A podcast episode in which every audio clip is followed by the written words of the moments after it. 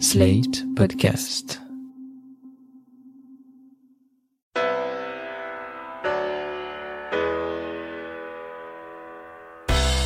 Bonjour et bienvenue dans Le Monde Devant Soi, le podcast hebdomadaire de Slate.fr sur l'actualité politique française et internationale avec Jean-Marie Colombani, directeur de la publication de Slate.fr. Bonjour Jean-Marie. Bonjour Christophe. Il est éditorialiste au Monde, spécialiste des questions internationales et particulièrement passionné par celles que nous allons traiter aujourd'hui. Bonjour Alain Frachon. Bonjour Christophe. Alors c'est fait, Donald Trump est désormais le troisième président de l'histoire des États-Unis mis en accusation par le Congrès. The yeas are 229. The nays are 198. Present is 1. Article 2 is adopted. Cette voix que vous venez d'entendre, c'est celle de Nancy Pelosi, speaker démocrate de la Chambre des représentants, qui a annoncé les résultats du vote de cette semaine. Deux chefs d'accusation ont été retenus contre Donald Trump, abus de pouvoir et obstruction au Congrès. Le premier article a été adopté par 230 voix contre 197 et le second par 229 contre 198. La procédure d'impeachment suit donc son cours, elle a passé le cap de la Chambre des représentants, mais les probabilités qu'elle soit stoppée par le Sénat sont grandes, voire très grandes. Il faudrait qu'environ 20 républicains votent contre le président Trump lors du procès, et vu les résultats de cette semaine, Jean-Marie, Alain s'est pas gagné. Les républicains ont fait bloc autour de Donald Trump, pas une voix ne lui a manqué. Alors on sait qu'ils ne sont pas tous fans du président. Qu'est-ce qui a motivé leur vote, Jean-Marie? On est dans un scénario assez classique en matière d'impeachment, puisque l'histoire récente, celle qui était arrivée notamment à Bill Clinton, nous enseigne que euh, le fait d'engager une procédure de cette nature soude le camp du président autour de lui au nom, en règle générale, d'intérêts électoraux, parce qu'on considère que les électeurs, eux aussi, se soudent.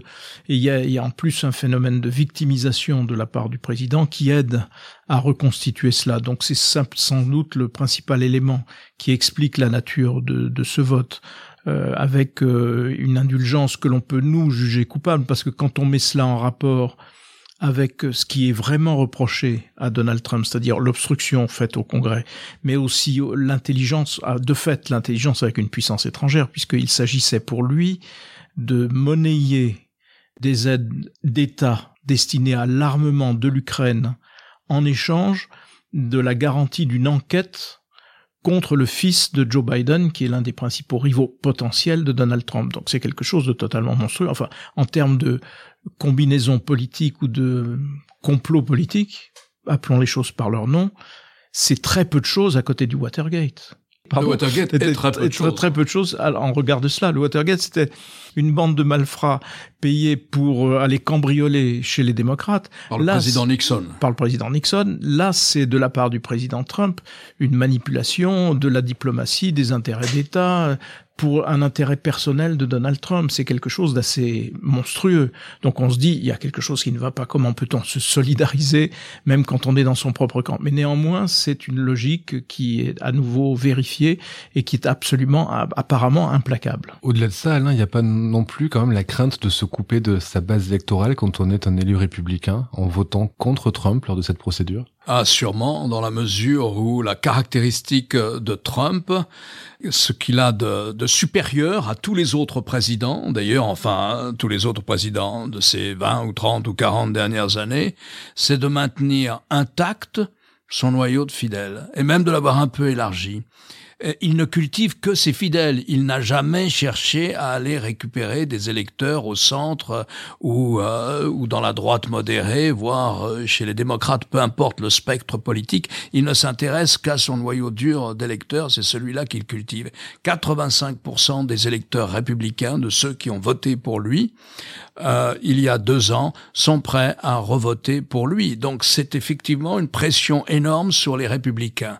Mais c'est aussi un risque au regard de l'histoire. Peut-être pas au regard de la prochaine élection, mais au regard de l'histoire. Ils entérinent quand même le fait que le président des États-Unis peut se servir de l'aide militaire à un allié, l'Ukraine, 400 millions de dollars qui devaient être versés, euh, pour euh, obtenir que, que ce pays enquête en gros sur son potentiel principal rival aux élections de novembre 2020, c'est-à-dire qu'il utilise l'argent du contribuable à des fins politiques personnelles. Alors, il y a juste une petite nuance qu'on peut introduire sur ce phénomène assez implacable d'un camp qui se soude parce que le président est attaqué. C'est le vote des évangéliques. 80% de ceux qui se réclament des évangéliques ont voté pour Donald Trump. Euh, et donc là, ce qui vient de se produire, c'est de la part de l'une de ces églises évangéliques, celle qui est issue d'un prédicateur connu qui était Billy Graham, vient de dénoncer que, à ses yeux, non seulement Donald Trump a violé la Constitution des États-Unis, mais en même temps, il a fait quelque chose, dixit ses prédicateurs, de profondément immoral. Or, on sait le lien entre les évangéliques et l'électorat des élus républicains eux-mêmes. Donc là, il y a peut-être une première faille, quelque chose qui va peut-être entamer les certitudes électorales de ceux qui pensent que c'est de leur intérêt électoral précisément de se solidariser avec Donald Trump. Alain, qu'est-ce qu'on sait de l'impact de cette procédure sur l'opinion américaine? Alors c'est un impact qui est d'autant plus intéressant qu'on est à un an de l'élection présidentielle et donc ça, ça, ça a un impact aussi sur l'élection présidentielle. On sait, euh, on sait que les démocrates sont très méfiants, ils n'en parlent pas dans leur, dans leur campagne, ils évitent de parler de la procédure en destitution, mais euh, les sondages sont assez stables. 49% des Américains disent que le président doit être destitué. 47% des Américains disent qu'il ne doit pas être destitué.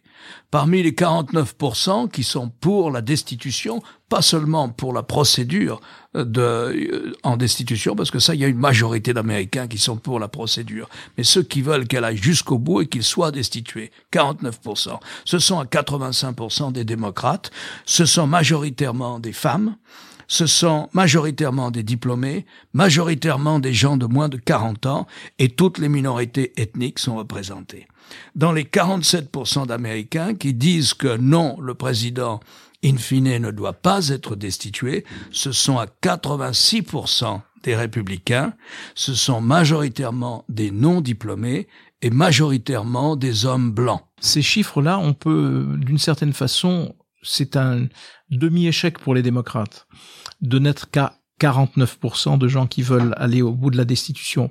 Pourquoi? Parce que pendant le temps qu'a duré la procédure d'impeachment devant le Congrès et donc devant les télévisions américaines, il y a eu un certain nombre de preuves qui ont été apportées, de témoignages qui ont été développés, ainsi de suite. Et ça n'a pas suffi à convaincre ou ça n'a pas été mis en scène de façon suffisamment efficace pour emporter une majorité forte d'Américains. Ça, c'est une surprise et c'est en même temps une sorte de demi-échec pour les démocrates eux-mêmes, me semble-t-il. Vous avez tous les deux insisté sur la gravité des faits qui sont reprochés à Donald Trump. La prochaine étape, je le disais tout à l'heure, ce sera donc le procès mené par le Sénat et le camp républicain, les sénateurs républicains ont déjà fait savoir qu'ils ne seraient pas impartiaux dans le traitement de Donald Trump.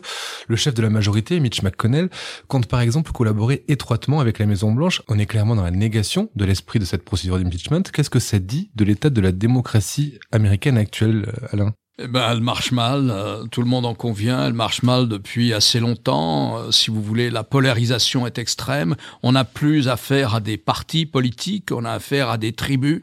On obéit au chef de la tribu qui opère comme ça, comme un magicien, et il n'est pas question de trahir le chef de la tribu.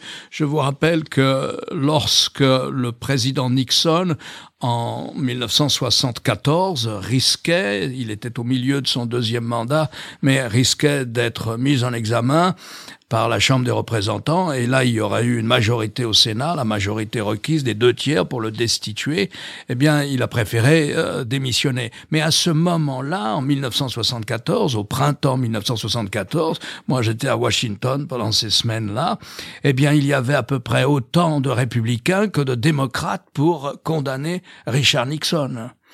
Je vous rappelle aussi que un autre président, Bill Clinton, qui euh, dans une autre affaire, l'affaire Lewinsky, a été mis en examen par la Chambre des représentants en 1998, lorsque le vote a eu lieu ensuite au Sénat, lorsque le vote, qui est le jugement définitif sur la destitution ou non, eh bien, il s'est trouvé au moins 30, 30 à peu près sénateurs républicains pour voter pour Bill Clinton, pour acquitter Bill Clinton. C'est-à-dire que Bill Clinton est encore acquitté par une majorité bipartisane. Ce n'est plus concevable aujourd'hui. Le système est totalement bloqué dans la mesure où il ne marche que par majorité bipartite. C'est impossible maintenant. La polarisation est extrême. Jamais ces deux partis n'ont été aussi divisés. Ce ne sont pas des adversaires politiques, ce sont maintenant devenus des ennemis. Ce que vous me dites donc, Alain, c'est que la procédure est viable mais que le climat politique la corrompt.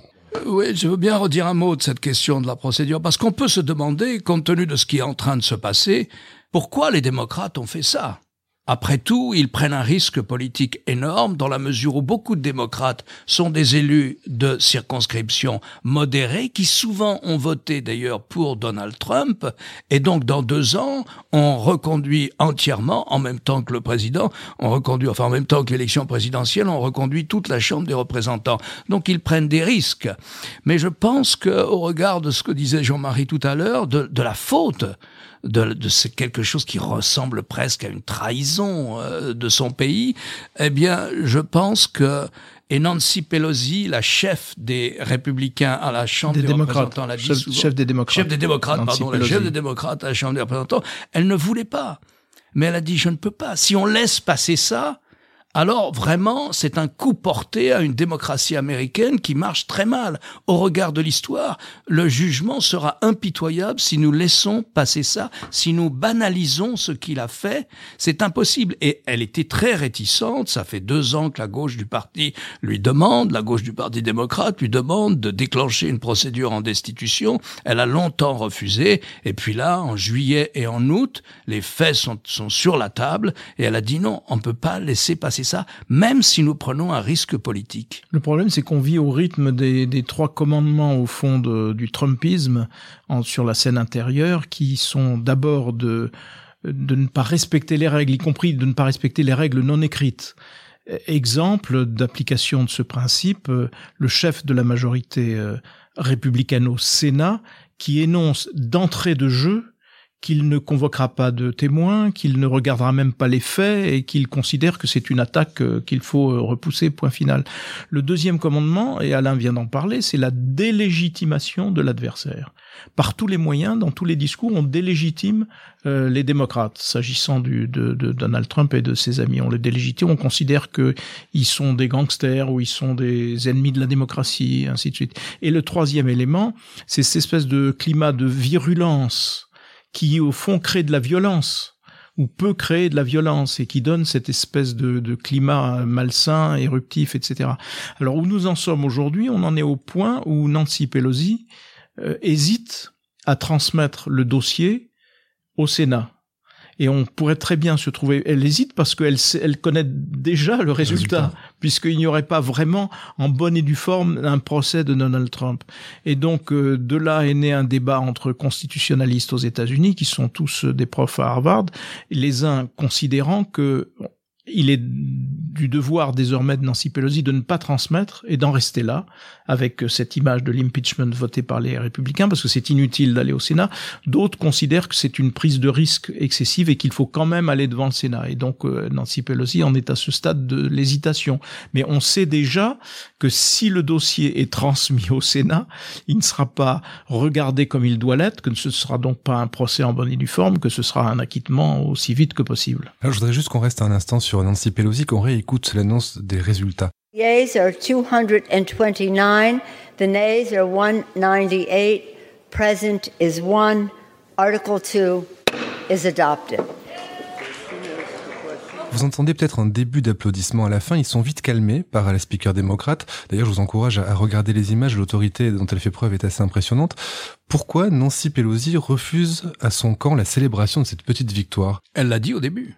Elle a dit dans son discours introductif, avant le vote, c'est un jour triste. Il n'y a pas de quoi se réjouir. Il n'y a pas de quoi se réjouir. C'est lamentable ce qui est en train de se passer. Elle qualifie le vote. Elle dit c'est un vote de tristesse. Elle le qualifie. Nous ne pouvons pas y échapper. Mais elle laisse entendre, elle dit ça, elle le laisse pas entendre, elle utilise le mot, elle dit c'est un jour, c'est un jour triste pour la démocratie américaine que nous en soyons amenés à voter sur ce genre d'affaires. C'est un jour triste, mais ça va être aussi un caillou dans la chaussure du camp démocrate pendant les, les mois à venir. Donald Trump risque d'avoir une tribune il pendant déjà, les débats, il, il a déjà, déjà encore, plus, large. Encore plus large. Euh, et puis surtout, déjà, il a 50 ou 100 tweets par jour contre les démocrates en ce moment. Et enfin, les démocrates sont en train de jouer une partie importante pour eux, qui est la désignation de leur candidat. Est-ce qu'ils vont pouvoir le faire dans la, dans la sérénité? Dans la sérénité, je ne pense pas. En tout cas, c'est vrai que c'est un moment très délicat pour les démocrates parce que la grande question est de savoir qui ils vont opposer à Donald Trump, avec toute la question de savoir si, euh, par exemple, Elizabeth Warren ou Bernie Sanders, s'ils étaient amenés à incarner l'opposition démocrate euh, au président Trump, d'aucuns considèrent que ça inciterait un certain nombre de gens à revoter pour Trump parce que le programme euh, Warren-Sanders est beaucoup trop à gauche mmh. et que entre mettre en péril l'économie d'un côté aux yeux de certains et d'autre part accepter euh, le trublion qu'est Donald Trump, ben, on gardera le trublion. Et donc c'est un moment en effet extrêmement délicat et on ne sait pas où ira la désignation à ce stade. Il est vraiment beaucoup trop tôt pour le dire. Celui qui a fait un petit peu la course en tête, c'est Joe Biden, mais euh, manifestement, il n'est pas à ce stade, il n'emporte pas euh, un élan particulier ou une adhésion suffisamment forte. Donc euh, c'est l'inconnu total et on ne sait pas ce qui sortira de ce processus, d'autant que Michael Bloomberg, l'ancien maire de New York, s'est mis de la partie. Est-ce qu'il ira d'ailleurs au bout On ne sait pas. Avec force de moyens financiers d'ailleurs. Oui, donc vraiment, les démocrates sont dans une situation très compliquée parce que s'ils calent leur discours sur euh, ce qui est considéré aux États-Unis comme l'ultra-gauche, c'est-à-dire s'ils se corbinisent, entre, guillemets, ils n'ont aucune chance de l'emporter. Et Donald Trump a toute chance de rester en place. Or, on est quand même dans une situation créée par Donald Trump qui est plus que problématique. Il y a évidemment ce que l'on peut regarder de l'état de la démocratie américaine, mais il y a l'impact hors des frontières de la présidence Trump, qui est un impact, à mes yeux en tout cas, à ce stade dévastateur. Alors justement, la leçon qu'on peut tirer, ou en tout cas les enseignements qu'on peut tirer de cet événement autour de l'impeachment, euh, qu'est-ce qu'on voit? On voit qu'on a un président des États-Unis qui n'a aucun contre-pouvoir face à lui Est-ce que c'est le cas? Est-ce qu'il y a encore des contre-pouvoirs face à Trump? Là, clairement, la procédure euh, est inefficace, ça ne marche pas. Il arrive quand même à éviter toutes les choses trappes depuis le début de son mandat. Est-ce qu'il a un pouvoir illimité, Alain? Les contre-pouvoirs institutionnels, euh, bon, celui-là, celui-là, visiblement, il y a une, sorte de dysfonctionnement dans la mesure où la majorité républicaine ne veut pas juger. Elle ne veut pas se comporter en jury et regarder les pièces qui sont sur la table et se prononcer. Mais sinon, les contre-pouvoirs fonctionnent. La Chambre des représentants, elle est maître du budget. La Chambre des représentants, elle a la capacité, le Sénat aussi d'ailleurs, de contredire la Maison Blanche, d'empêcher la Maison Blanche de faire ceci ou cela, et ils le font. Ils ont par exemple renouvelé des sanctions contre la Russie alors que la Maison Blanche était pour lever ces sanctions.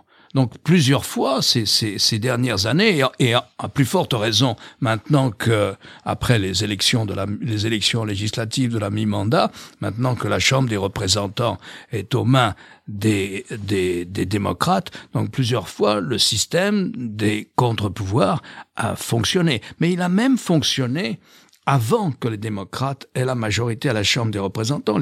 Pendant les deux premières années de la présidence Trump, il est arrivé souvent à, la Chambre et au Sénat, bien que dominé par les républicains, de s'opposer à la Maison Blanche. Alors il y a un contre-pouvoir qui est néanmoins amoindri, mais c'est là c'est le respect des textes et de la vie politique normale, c'est la Cour suprême puisque la Cour suprême peut être un contre-pouvoir important, puisqu'elle tranche sur énormément de choses, mais euh, Donald Trump a eu l'occasion euh, de la repeupler à sa main, c'est-à-dire de la façon la plus conservatrice qui soit. Donc cet aspect-là des choses, de ce point de vue-là, il est tranquille. Donc selon vous, Jean-Marie Alain, les contre-pouvoirs aux États-Unis existent, les États-Unis ne sont pas complètement en train de sombrer dans une folie populiste? Ils existent partiellement et c'est vrai que c'est euh, c'est un jeu qui euh, malgré tout comme l'a relevé Alain continue de fonctionner. Mais ce qui ce qui est intéressant de voir c'est que au fond les pères fondateurs parce qu'il est beaucoup question des pères fondateurs dans tous les discours des uns et des autres aujourd'hui